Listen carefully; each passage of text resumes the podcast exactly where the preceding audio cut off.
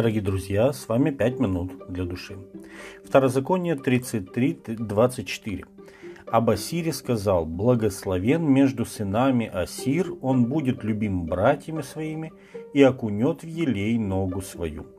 Это слова Моисея, которые перед своей смертью он обратил к поколению Асира во время благословения Израиля. И хотя это было последнее из колен в этом списке, но, возможно, это было самое доброе благословение – Само имя Ашер в русской традиции Асир означает «благословенный». Моисей утверждает это благословение и добавляет «ты будешь любим своими братьями».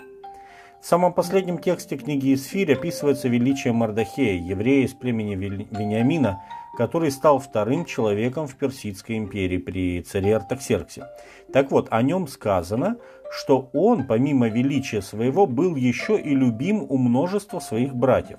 А причина этого в том, что он искал добра народу своему и говорил во благо племени своего. Книга Исфирь, 10 глава, 3 текст. Другими словами, его забота и старания в отношении своих братьев привлекли к нему всенародную любовь. Тут вспоминаются слова Иоанна. Мы имеем от него такую заповедь, чтобы любящий Бога любил и брата своего. 1 Иоанна 4.21. Асиру было сказано, что он окунет ногу в елей. Елей – это сильный библейский символ, указывающий на действие Духа Святого. Он является источником света в светильнике из пророчества Захарии. Он возливается на голову священника, царя и того, кто перешел от смерти в жизнь, исцелившись от проказы. Он смягчает раны, он всегда приносился на жертвенники с хлебным приношением. Но здесь мы видим необычное применение елея. В него окунется нога. Если поразмышлять немного еще и представить, что человек, окунувший ногу в елей, пошел дальше, то он будет оставлять след. След, наполненный духовным опытом идущего.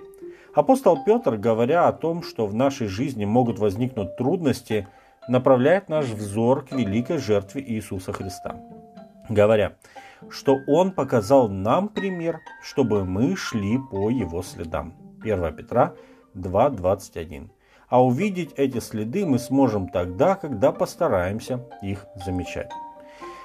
Вторая книга Паралипоменон, 29 и 30 глава, повествует о воцарении царя Езекии и о том, что в первый же год своего правления он задумал провести Пасху для всего народа, и не только для иудеев, но он послал гонцов и к Ефрему, и к Манасии, чтобы они пришли в дом Господень.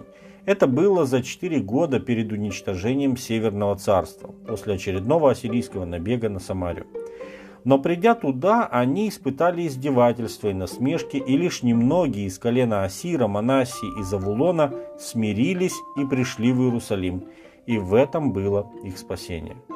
Когда прошло семь веков после этих событий, потомки Асира упоминаются в Евангелии от Луки. Анна Фануилова, пророчество из колена Асирова. Она стала первой проповедницей Мессии, когда говорила о нем всем, ожидавшим избавления в Иерусалиме. Луки 2 глава с 36 по 38 тексты. Дорогие друзья, в зависимости от того, куда мы направляем наши устремления, к чему идем и чем наполняемся, такой след мы и оставляем. Благословение Асира сегодня доступно и нам, смирившись и откликнувшись на призыв исполнять а, Божью волю и наполняться Божьим Духом, мы обязательно будем оставлять след. Этот след поможет найти путь к Богу для других людей. С вами были 5 минут для души.